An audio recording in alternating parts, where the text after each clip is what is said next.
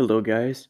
Uh, just want to say that we're kicking off this episode on a New Year's Eve, of course. So hopefully, y'all uh, will be able to celebrate uh, the end of 2020 in a uh, positive manner or in a good way, uh, despite it still being under a pandemic. So please uh, continue continue to stay safe.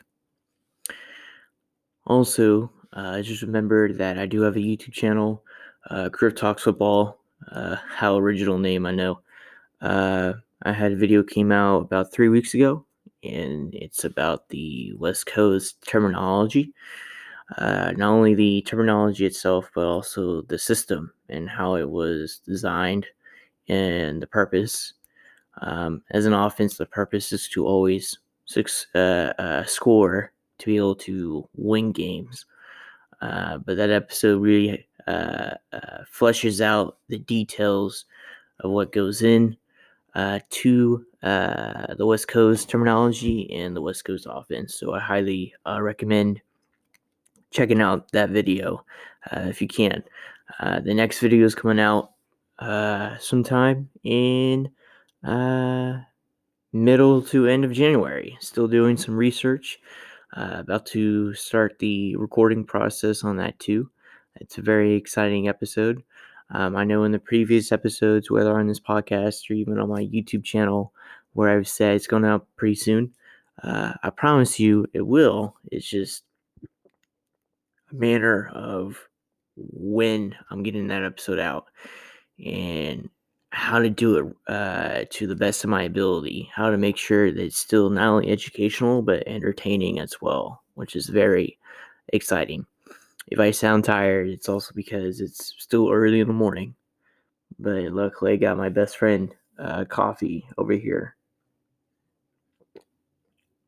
Now, today's episode is, of course, not about uh, the digit system but rather about my continuous worries about uh, Baker Mayfield and the state of the franchise for the New York Jets.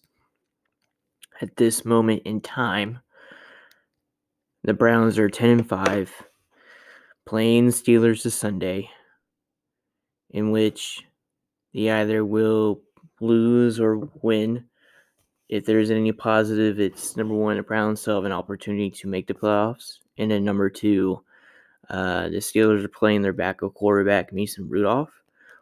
But it's not like Mason can't play. He's had some good games in his career. Uh, but it's definitely uh, worrisome as a Browns fan that you're so close to claiming a playoff spot, but you expect something, you know, terrible to happen. Which, as a fan, I'm cautiously optimistic. Now, kind of rewind over uh, over to the Jets game. Uh, you know, Baker struggled when he was missing his top four wide receivers. Yes, four. Um, Baker was missing Jarvis Landry. He was missing Don- Donovan Peoples Jones, uh, uh, Higgins. I think people call him Hollywood Higgins. And then um, another receiver. I can't remember his name. But literally all the receivers were gone from the depth chart due to, uh, to put it simply, COVID violations. Um, it's not there were you could make an argument that they were suspended, but they weren't necessarily suspended, but they had to miss a game due to COVID pro COVID protocols that may have been, you know, violated and for, you know, the safety of, of other players too. And the Browns were also missing two of their top linebackers, BJ Goodson and another linebacker. But just to focus mostly, if not all, the attention on the offense. Uh, Kevin Stefanski and the offensive staff really had to make some uh, quick uh, adjustments. And um, we can only do so much with what you have. Uh, they ran a lot of 22 personnel and 12 personnel, sometimes 13, but not in your standard 13 personnel where you got like a bunch of tight ends, the line of scrimmage, and one wide receiver wide. It was more so in formations that are typically one back personnel with shotgun, so three wide receivers, one tight end. It was like three tight ends and one wide receiver, and sometimes you know three tight ends and two running backs. And some of the personnel and formations they decided to implement last minute because uh, these protocols were uh,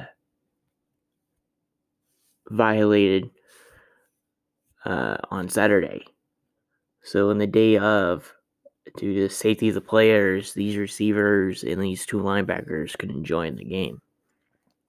And on top of that, Baker was missing Jedrick Willis, his top left tackle. Um, and they're still missing Wyatt Teller, who should be back this week. I don't know about Jedrick Willis. He's still going through an illness. Uh, but regardless, we saw that Baker was 28 out of 53, 285, I think, for passing yards, no touchdowns, no picks either, but three fumbles, two of them lost, especially at the fourth and one situation, which technically the Browns did recover, uh, but it, they fell short of converting that first down and ended up losing to the Jets. Now they were slowly but surely turning things around within the third quarter and even in the uh, fourth quarter, but it was a little too late, kind of situation. And Baker got sacked several times, again, fumbled. Uh, he wasn't necessarily missing wide open receivers. Not that he had one to throw to, really, but most of the passes were, you know, either tipped or uh, dropped. And some of them were misses too. But you started to see, at least in my perspective, that uh, Baker cannot carry the offense. You know, we saw we've we've seen Sam Darnold time and time again trying to help the Jets win when working with nothing other than a rookie left tackle was actually pretty good. Uh, doesn't get as much credit as he uh, deserves. Uh, we see Deshaun Watson; he's second in the league in passing yards right now with working with nothing other than an occasionally healthy Brandin Cooks. Uh, and then when Will Fuller is still in, he had him. Once Will Fuller is out due to PED violations, missing the rest of the uh, of the games was six. The rest of the season was six games. Uh, essentially, Watson is working with nothing, and the Texans are four and eleven but at least he's still able to be productive. He's having his surprisingly one of his better seasons, if not his best season in his career, despite working with nothing and having at least a top left tackle. Baker can't do the same thing as Deshaun. Baker doesn't have the same scrambling ability. Baker doesn't have the same arm, not as accurate as Deshaun, and is very reliant on the running game and the weapons around him and there was a lack of running game with, uh, going against the Jets. The Jets have a very underrated defensive line, but also if you don't have a vertical presence, there's no respect for the play action involved. In the zone run scheme, tight ends are important for not only setting the edge and not only having uh, good blocking ability and being able to catch on crossing routes, seam routes, but the receivers also stretch the field just in case tight ends need to stay in pass protection or they are on a short route. You know, in that zone run scheme, when you're running a bunch of bootlegs, uh, receivers are also important. Uh, not only again in the run game, but also, of course, in the passing game with the routes that are involved in the system. And when you are missing all basically all of your wide receivers, and on top of that, two very important and good or excellent offensive linemen, particularly Teller at right guard and then Jedrick Willis at the left tackle position. Um, that definitely does affect your run game in some capacity to be able to stretch the defense. If they were running some gap runs, uh, they could have had success with that. I don't recall them running any uh, gap runs. Uh, so they only ran the ball 18 times, but I think they ran it for like 40 something yards. So they did not have success in the ground game. A lot of people probably criticize Kevin Stefanski for not running the ball more, which is a fair criticism. Uh, but working with what they had, um, you can make an argument that uh, they were just shorthanded. Um, and it's going to be very tough not to have your at least good quality receivers out there to throw to. And that's what has me worried about this Baker situation is the fact that he can't he cannot he cannot carry the team. Uh, he's got to have weapons around him. And to continuously point out, you know, he didn't have a great performance. And again, he needs to have weapons and really all of his weapons and all of the offensive line uh, to be there for him. Otherwise, he's going to struggle. And so, looking at the AFC wild card picture, you got the number five seed Dolphins, number six Ravens, with the tiebreaker over the Browns, who are currently the seventh seed. The Colts are outside looking in. They need one of those teams to lose, and the Colts need to win, or the Colts win and Titans lose to win that division, and not worry have to and not worry about needing to claim the fifth, sixth, or seventh seed and make it to the wild card round and the Browns are playing against the Steelers, and I know that Mason Rudolph is starting, uh, but I'm still worried that the Steelers are still going to, you know, be competitive. The Browns' offense isn't going to do as as well, considering they just got, you know, smacked uh, in their first meeting with the Steelers weeks back. And I know they've had some competitive games. They won five out of you know the last seven games, even though they lost to Ravens. But it was a competitive game on ESPN. Um, I just hope that this game is not only competitive, at, to say the least, but also you know a win for the Browns. Or if it's you know a dominating win, that would be that would rest my soul. rest easy knowing that the Browns dominated to get to the playoffs. But that's the wild card picture that we're looking at right now. And if the playoffs were ending today, or if it started today, uh, the Browns would play the Bills, and that's not the best matchup. uh, but look, uh, don't know what's going to happen until you know what happens. Um, but that's my thoughts on the Browns, and I just want to share my quick thoughts about the you know state of the franchise for the New York Jets. You know, the Jets can lock in the number one pick because the Jaguars locked in the number one pick.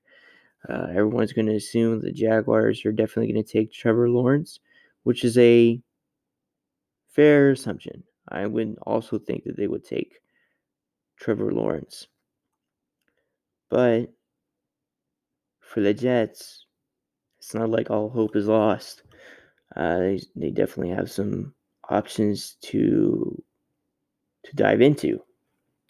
They kind of traded with team that you know wants Sam Don- Darnold for more picks and draft a quarterback with a second overall pick whether it be Justin Fields from Ohio State, he hasn't played well uh, this year, or um, the quarterback from BYU, or the quarterback from North Dakota State. Sorry, I can't name all the quarterbacks on the top of my head. Or some people are saying Mac Jones from Alabama which I don't know about that. Mac Jones has only had, you know, a handful of games in college football, and he's only starting because Tua is no longer there. And he happened to be able to at least best out the other QBs on that roster.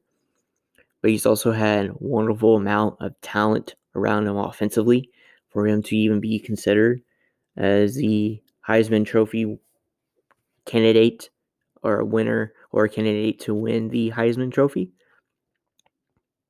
So I don't know, maybe Mac Jones, but their other option is to stick with Sam Darnold, trade out of the second overall pick because some other team is going to want to draft a quarterback.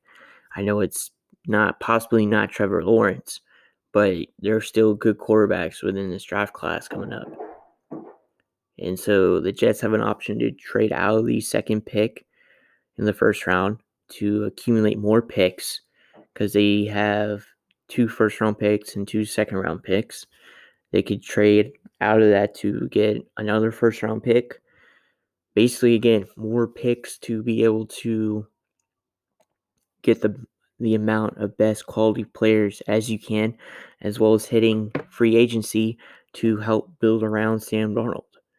I feel like if Sam Darnold has more talent around him, especially receivers to throw to, or an excellent tight end to throw to, that he's going to do well.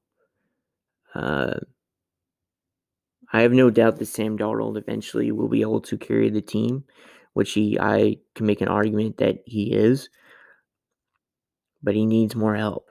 There's only so few quarterbacks that could carry the team uh, exceptionally well with hardly anything and still have a winning record. You know, Deshaun is carrying the team. I would say good enough but not exceptionally well because, well, they're 4 and 11. I would say Sam Darnold is doing his best with what he has, and the Jets are 2 and 13. So the Jets franchise definitely has some options, and I would go with a ladder and just support Sam Darnold and get him a coach that be able to get the best out of Sam Darnold and the rest of that offense, and even the defense too defense definitely has some holes to to fix up on. So that's it for today's episode. Thanks again for listening, y'all. Uh, no longer having a shitty mic, but a better mic. So uh, happy New Year's Eve, y'all. And uh, my bad. And uh, we'll definitely uh, catch y'all soon.